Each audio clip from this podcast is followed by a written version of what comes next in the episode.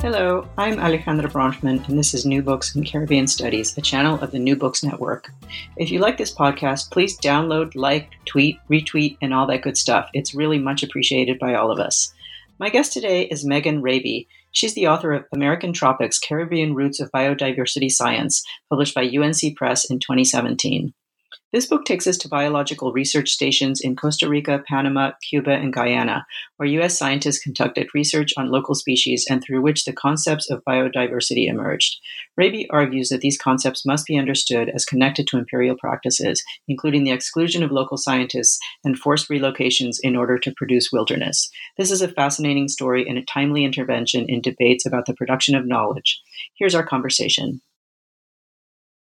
Hi, Megan. Thanks so much for joining me this afternoon. Thanks. Um, I'm a big fan of the New Books Network, so it's really a pleasure to be here. Great. Uh, so, okay, let's just jump in. This is a book about tropical biology and the concept of biodiversity as an outcome more connected to Caribbean research than had been previously thought. And I'm really curious as to how you got interested in the subject. Yeah, well, it is a long and circuitous route, as these things sometimes happen. Um, you know, uh, I guess I'll go way back in that. Um, you know, I was originally trained in my undergraduate studies as a as a scientist. I went out to Montana. To, sure, I was going to become a paleontologist. Uh, I was interested in field work at that time and evolutionary questions, and I did not expect to become a historian. Although looking back, I guess I was always interested in history, um, uh, in the history of science. I just didn't know that it was that it was a discipline. And so when I uh, uh, took classes in the humanities as an undergraduate student and discovered that um, history actually included science, that science was a part of society and culture, and that uh, perhaps you could get a job in that field. perhaps um, I decided to, you know, kind of. I was seduced by the dark side of the humanities, and I switched over. Um, uh, ended up doing an MA in history there just to be sure that I was really this was a big change for me, um, and uh, made that move. Um, so I I was interested in field work and in place and in the in those general questions and, and, you know it wasn't just me in the 90s and early 2000s historians of science um, were interested uh, especially in place and how knowledge is produced in particular places embedded in the politics of particular sites of knowledge production and how this local knowledge travels and becomes universal.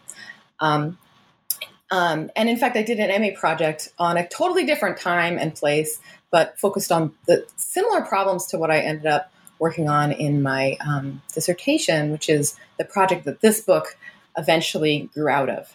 So I actually got into this specific topic much uh, more accidentally.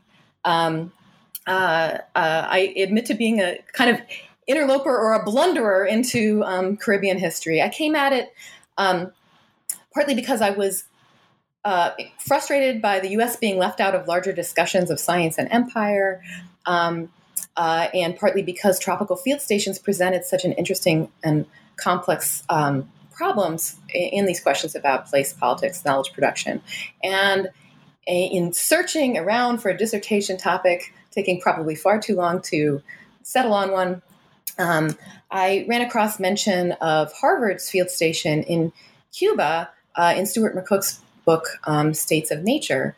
And when I did a little more research and found out that it had been actually run by the same person, Thomas Barbour, who directed the field station at Barro Colorado Island in Panama in the early 20th century as well, I knew there was a bigger story, a bigger network of sites of science, and I became interested in that and why they hadn't been really looked at closely by historians of science previously. So um, that I would say is the long version or the basic outlines of how I got to it. Um, yeah, and actually, yeah. I was really glad to to read the stuff about the Soledad and the Atkins Cuba yeah. station because that's often um, sort of studied just on uh, sort of Cuban terms, but it was really interesting to see it put in a much broader context. And that actually uh, brings me to my next question, which is um, that the book uh, brings together history of science, Caribbean history, and U.S. history. And I'm wondering if you can um, uh, tell us what kind of infer- in- intervention you can make by bringing all of those together? Well, I hope I've done that successfully. I definitely am grounded. It was grounded initially as as a historian of science, um, and basically, uh, I, I, came became fascinated by Caribbean history. I feel like uh, Caribbean historians um, are, in a lot of ways, much farther ahead of, or we're, you know, we're much farther ahead of historians of science in thinking about. Um, uh, uh, material and cultural circulations across a heterogeneous kind of region, you know, um, uh, and you know, the some of the interventions I hope to make by combining these different disciplines is to uh, to basically broaden, first of all, the history of science and empire to really fully include um, U.S. science um, it, has been for a long time focused especially on European empires and not fully really including US science. And when it does, it, it has included, it focused mo- mainly on agriculture and medicine um, and not on uh, sciences that have less obvious kind of applications to colonial power and yet are no less um, dependent upon and integrated into um, imperial colonial interests. So um, so that's one of the interventions I, I tried to make. Um, I suppose the other is that I think that these sites are fascinating places to understand um, how politics and specific environmental contexts and spaces um, really shape uh, scientific practices and scientific ideas more broadly. Um, and I can get into that more, but maybe I'll stop there for now. Sure, thank you. I think um, actually to get more specific now you yeah. chose to frame it through particular biological stations. So there's the panama station cuba costa rica and guyana comes in as well. How did you choose to write about those particular stations? Yeah um, i you know I, I chose them because they they are basically the uh, stations that focused on basic biology as defined by the people who work there, and um, ecological questions during the first half of the 20th century. Um, there were many other types of field stations, uh, agricultural experiment stations, which the uh, Soledad station um, started off as. Uh, there are medical um, kind of sites, um, but you know, and and botanical gardens. But there was a specific movement uh, at the end of the 19th century, the beginning of the 20th century, uh, in uh, starting in botany in the emerging field of ecology, uh, for uh, field stations to study the relationship between organisms and their environment. And the first stations that um, US scientists set up to study organisms in their environment uh, as a basic question an ecological question in the 20th century were in the uh, at the stations that I study. So um, uh, the sample size is basically 100 percent, right? So, or you know, I, I, looked at the stations that existed there. That's um, I, I, didn't really choose. Maybe it was a foolhardy thing to do because um, it took me to so many different places. Um, uh, but uh, but that's how I chose the sites that I, I chose, and I, and I do kind of follow through them in in um, as they emerge and and sometimes disappear. Uh, the, the few that last to the present are you know uh, as biological stations uh, are really the ones in Panama and Costa Rica. So the concept of biodiversity is at the center of the book, and one of your aims, I think, is to historicize and demonstrate the roots of biodiversity science and scientific work in the Caribbean. So, for those of us who are less scientifically oriented and less well trained, oh. can you tell us um, or talk a little bit about how tropicality and biodiversity are related? Because I think that that's uh, one of what's at the heart of your book in some ways. Yes, yes, I think that's important. Um, so, first of all, you know, a lot of different scholars, scientists, some historians, a lot of philosophers have talked about uh, biodiversity as an idea and as um, as a, a, concern in conservation science. Um, but they usually tend to start with its coining as a term in 1986 and haven't really looked at the deeper deeper history of it, um, except in broad brush kind of ways. So, you know, you can think about the diversity of life going back to Aristotle, but when after having done a dissertation that really was much more institutional and really went more station by station than the book does, right? Um, and realizing that I needed to, in revising to make the book, um, have a more through going narrative and uh, not to lose the institutional side, which is incredibly important, but to do better to weave together the institutional, political, intellectual. Um, you know, I uh, I decided to put diversity uh, and the idea of biodiversity at the core.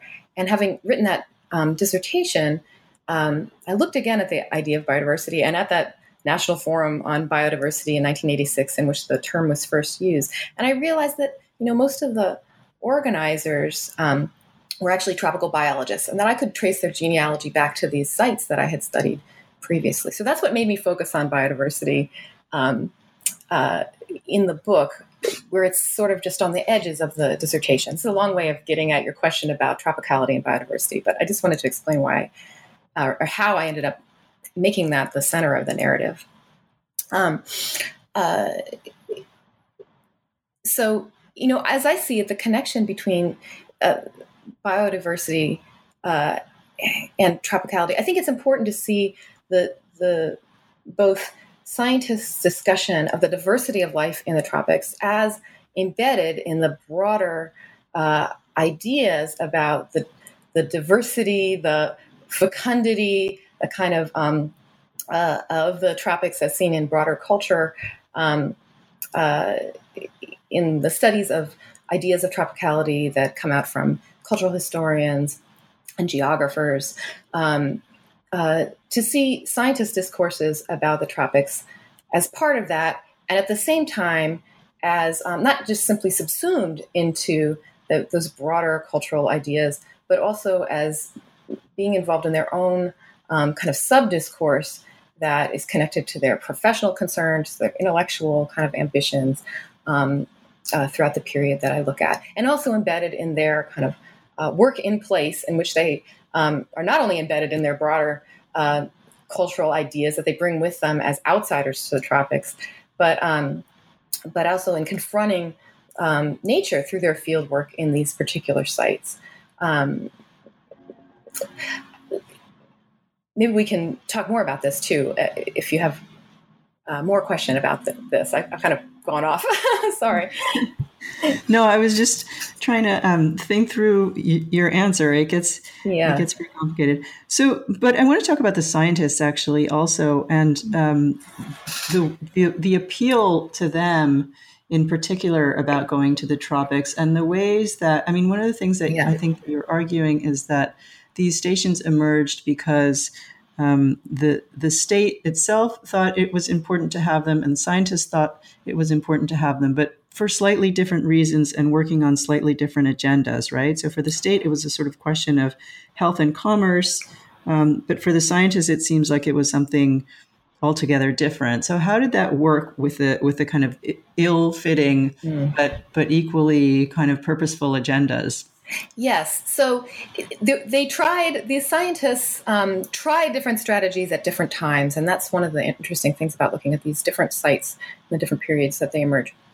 You know, uh, they have their. they have their own professional and intellectual concerns that in some cases they're trying to protect under the ban- banner of, say, pure science or basic science, as in the case of the first um, tropical field station uh, started by Americans um, that I talk about in the first chapter of the book, uh, the Cinchona Station uh, in uh, the Blue Mountains of Jamaica, um, which is actually kind of borrowing a, a British colonial uh, institution, a, a, botanical garden that was uh, already there, and kind of renting it and using it for U.S. Uh, science. Um, and they you know they did not want to well they didn't conceive first of all of having it be sponsored by the us government the us government didn't much fund um, sort of science at that time but they um, uh, they did argue that they needed something that was um, focused specifically on pure uh, pure science that wasn't focused on producing new um, agricultural commodities, for example. Well, that didn't work all that well for them. they had a hard time getting funding for that. They tried. Uh, going by subscription and having uh, a lot of different um, scientific organizations, the New York Botanical Garden, other botanical gardens and museums, kind of chip in and fund fund this site for U.S. visitors uh, in Jamaica. But um, it was difficult institutionally to support. Um, and so, more successful were the stations that were started uh, in uh, the the 20s. Basically, the the the most important one would be the station at Barro Colorado Island in the Panama Canal Zone at the time. Uh, in fact, an island right in the middle of the Panama Canal created by the flooding um, of the canal. Uh, and uh, in that case, it was still conceived of as a site for basic science. They weren't going to plant economic, uh, you know, uh, an economic botanical garden, for example, there, uh, um, or do um, uh, the kind of research that, say, Soledad was initially started for. But um, they wanted a, a, a, what they conceived of as an untouched remnant of tropical nature there, the, the rainforest that was on this island. Um, uh, but they did make an argument that understanding um, basic ecology and biology of tropical life um, would be important for the broader goals of uh, U.S. the U.S. government, U.S. government agencies, corporations, um, by understanding the complex uh, relationship between plants, animals, and their environment, and uh, in the, the, tropical regions, but also um, by building up uh, a kind of um, contingent of biologists who had some tropical experience who could go on to work for the USDA or for the United Fruit Company, right, and uh, have some tropical experience. Um, so they made a variety of different kinds of arguments that um, that basic research in the tropics um, could be in the U.S. national interest, and in, by that means um, they uh, managed to get uh, you know a variety of kind of funding, land, um, things like that, in order to allow these stations to go on. So it's not a um, they're not working directly for the for the U.S. government, but they are making an argument that um, that their uh, expertise uh, could be a potential use, um, and that this is something that's worth supporting um, for those broader aims. So one thing that you make very clear, and that's it's pretty ironic given all of the sort of quest for knowledge that you just described is mm-hmm. that there mm-hmm. were a lot of missed opportunities mm-hmm. to include and collaborate with Latin American scientists yes. who presumably knew a lot about the tropics, yes. right? um, so, um, how did that happen? Why was that? And and maybe uh, were there any exceptions at all? Mm-hmm. Yes, I mean there were exceptions. Um, the what I'd say is that. Um, first of all, I, I, just want to signpost before getting into the history of this. This is one of the things that came out of this project that I think is especially relevant for the present, and that I is one of the reasons why I hope that um, scientists also read this book.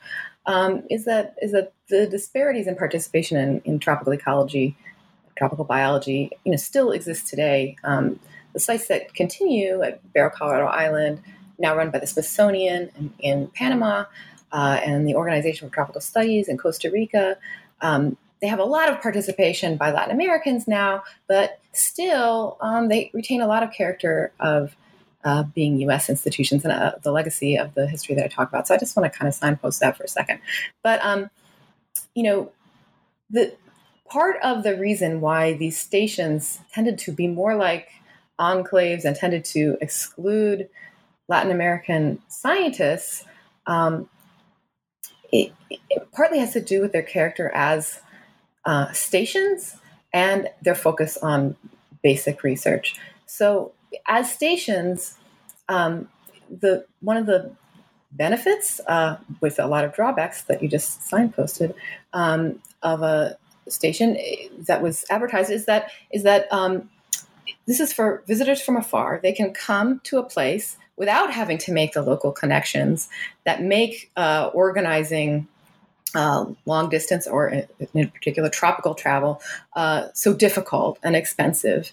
Um, right a, at a tropical station, from a U.S. visitor's perspective, uh, you don't need to um, hire local laborers. There are local laborers at each of these sites uh, who not only uh, you know, uh, take care of the grounds and cook and clean for a person, but would do take care of uh, experiments, collect animals and plants, and often also had uh, continuous knowledge of the site and could uh, uh, orient um, foreign visitors to uh, what the animals and plants they were seeing actually were, um, changes of the seasons, um, uh, things like this. So, uh, so because of the kind of labor and physical structure of these sites, um, that partly fed into the fact that a lot of the uh, visiting researchers had no need to um, actually get to know the, the local people um, uh, in order to to be there. And this was actually seen as kind of a, a, benefit, right? You can get right down to work. This has to do partly with their conception of nature as separate from people, um, and often in conceiving these sites as actually wilderness sites. Um, right, despite the fact that, say, Barro Colorado Island was right in the middle of the Panama Canal and was, in a sense, an artificial island because it was uh, uh, became an island after being a hill uh, when the, the canal was flooded. So, um, so it partly has to do with the institutional labor physical structure of these sites.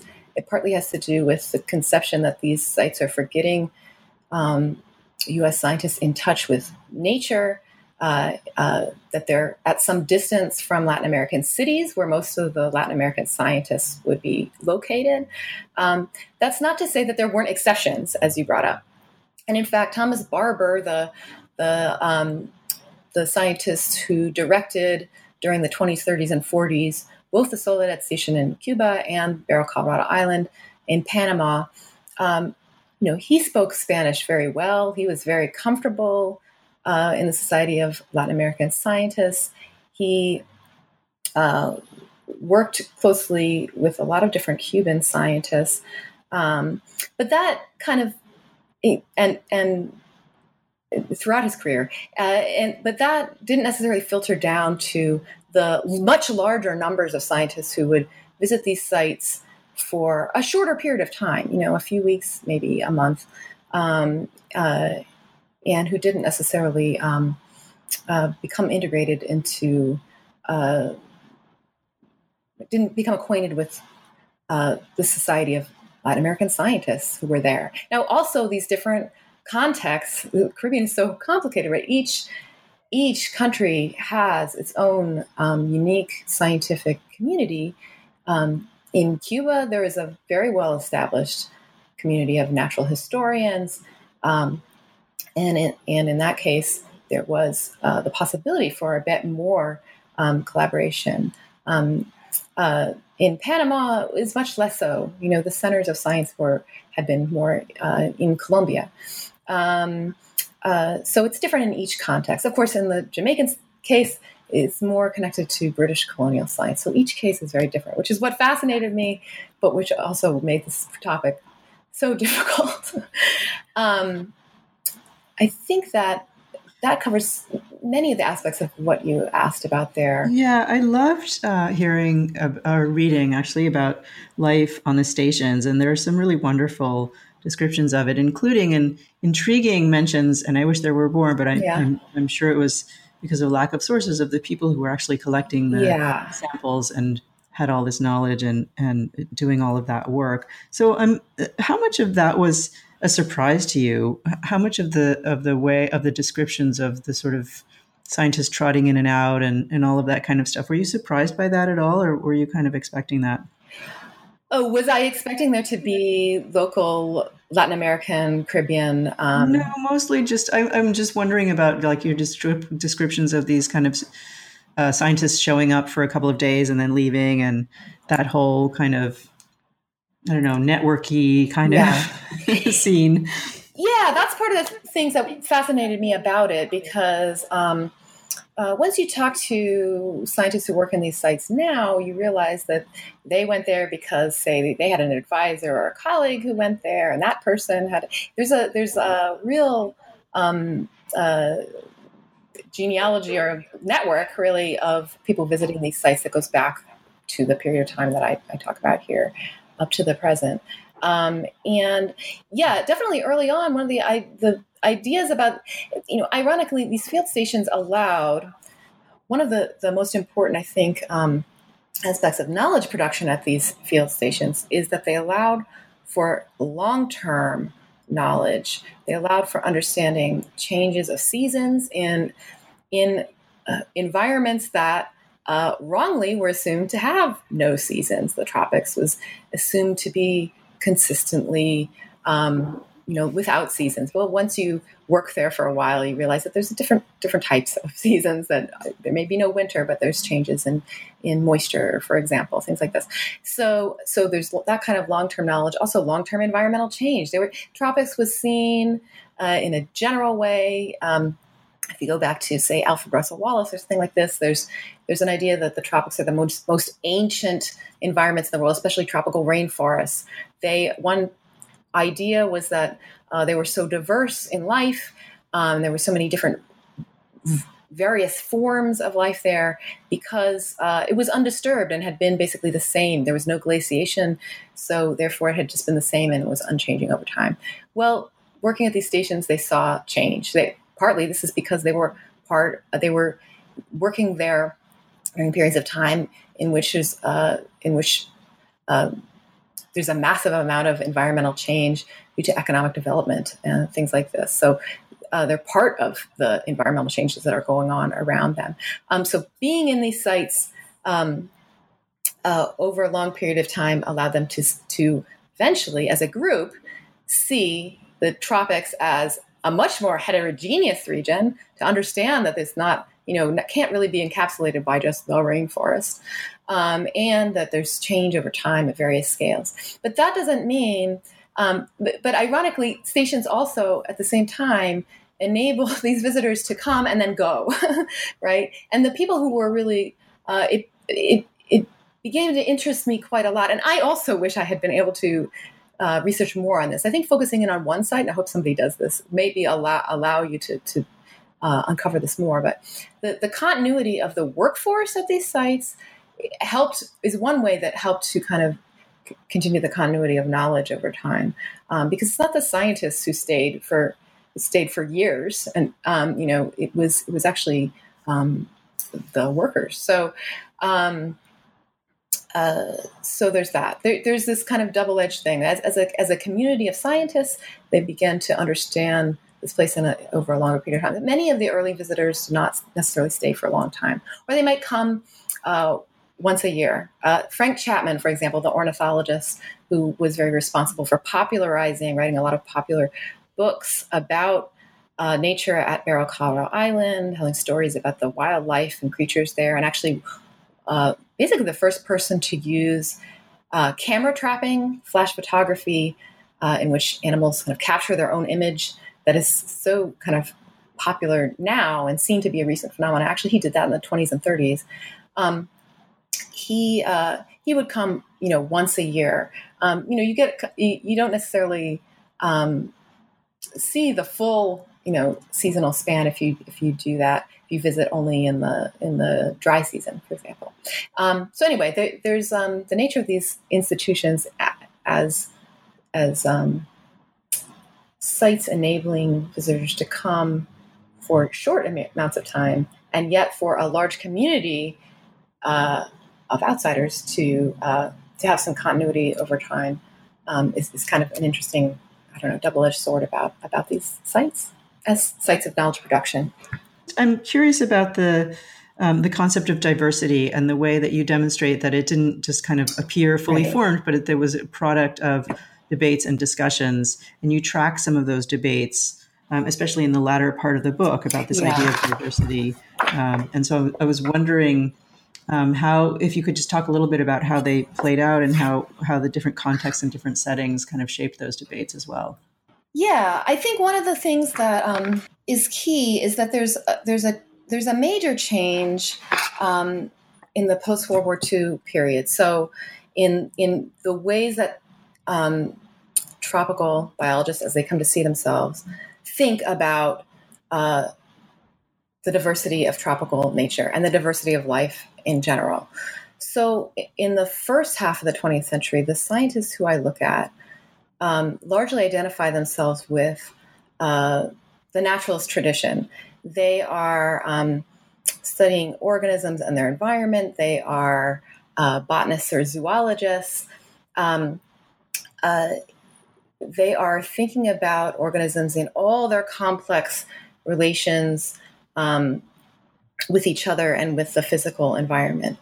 Uh, in the second half of the 20th century, after the after World War II, um, you start to see uh, different approaches come in. Now, this is partly a broader phenomenon in the history of biology, um, but it's particularly interesting, I think, in the context of tropical field science. So, uh, in, in, this period, you start to see uh, mathematical approaches, you start to see a systems ecology approach, you start to see people trying to uh, generalize about the phenomenon of diversity itself in terms of numbers of species and not necessarily thinking of diversity, the diversity of life, in terms uh, primarily of, uh, the great variety of forms or the relationship between organisms, uh, among organisms, and, um, and a diverse environment. So, um,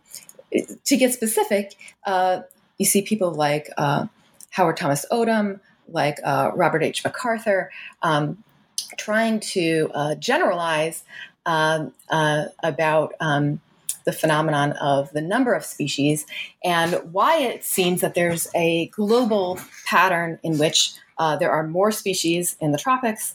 Uh, there's a, a, a latitudinal uh, biodiversity gradient, as they call it today. So there's a there's a gradient, you know, a physical, a natural phenomenon in which there seem to be more species in uh, in the tropics than there are, say, in the uh, in the temperate zone or the Arctic. Right, uh, the number of species uh, in, per area kind of increases in general. Um, toward the equator. They're trying to explain patterns of diversity like, like that. They're also trying to explain broad patterns of diversity like um, uh, the number of species on islands versus on continents. And this is this is an intellectual history that has been pretty well trodden by historians of science. And yet, what struck me um, is that uh, even though these scientists all did field work, uh, extensive field work in the tropics, and build on the studies of previous uh, tropical field workers who, who I discussed in the first half of the book, um, it, mostly that intellectual history was treated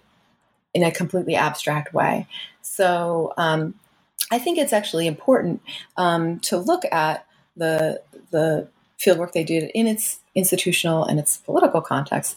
The, the, these scientists are getting to the sites that they worked at, MacArthur, because uh, there were already uh, U.S. field scientists uh, who had set up field stations, um, informal field stations in Costa Rica um, in, in the 40s and by the 50s when he went there, um, uh, uh, partly because they could buy land in those sites. So it's the control of land in that case that allows um, scientists to visit.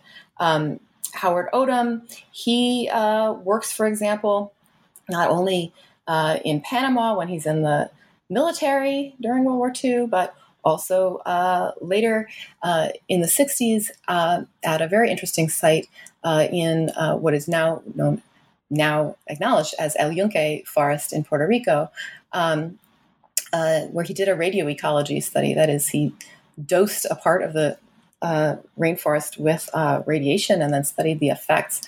Um, he's only able to do that because he can get funding um, from the Atomic Energy Commission. He's able to travel to Puerto Rico more easily than to other uh, sites in the tropics, and he's he's very explicit about this in his discussion for why he chooses the sites he chooses. So, so these researchers who have been treated, their ideas about um, their ideas for systematizing and mathematizing um, uh, what we know today as biodiversity, or at that time they discussed as uh, species richness or species diversity. Um, in, in their attempts to try to understand what could explain the patterns of diversity that they saw geographically uh, um, in different environments, um, their ability to formulate those theories, test those theories, were very much embedded in particular contexts. They couldn't work on the sites they wanted to work on, um, except for the fact that uh, that they were enabled by essentially U.S. Um, U.S. institutions, U.S. control over land, U.S. power in the in the in the Caribbean region. That was a long answer to your question. Um, so I've taken up lots of your time, but uh, it seems that towards the end, I just want to end with one yeah. last question. It seems sure. like towards the end of the book, um, you're headed in the direction of thinking about resonances mm-hmm. today. Um, and you talk a little bit about sort of the status of biodiversity as a value and as something to sell or to be traded mm-hmm. you know among corporations and states? So i wonder if you can maybe we can end up by talking a little bit about that. Or how should we how should we take all of these things from your book and and and allow them to see us better? What's what's happening today? Well i think that that is uh, one of my reasons for wanting to um, connect biodiversity to this deeper history of tropical research is because the the valuation of biodiversity that we see today, um, you know, I think really has its roots in this period of time. The um, it's maybe not a surprise that we see um, efforts to uh, uh, transform biodiversity into a commodity in order to save it, uh, considering that actually um, the value of studying uh, tropical life was framed as being in in uh, U.S. and corporate interests in in the early 20th century. There's there's a connection there, and it's um, made quite direct if you follow the institutions and the um, the scientists um, throughout this period of time. So I think it's important to see that deeper history and not to see these things as a sudden new problem. I also hope that maybe understanding this history can actually open up discussions among these scientists about how to be more inclusive in these sites that have long been so exclusive and how to open up tropical ecology so that it's not it's no longer even though it was framed by outsiders it can maybe uh, be less so uh, going into the future. Um, and that that might be be a place for some future actual positive movement as well thank you thank you so much for your book and thanks for talking to me today Thank you so much. It's been it's been just a, a pleasure to talk to you.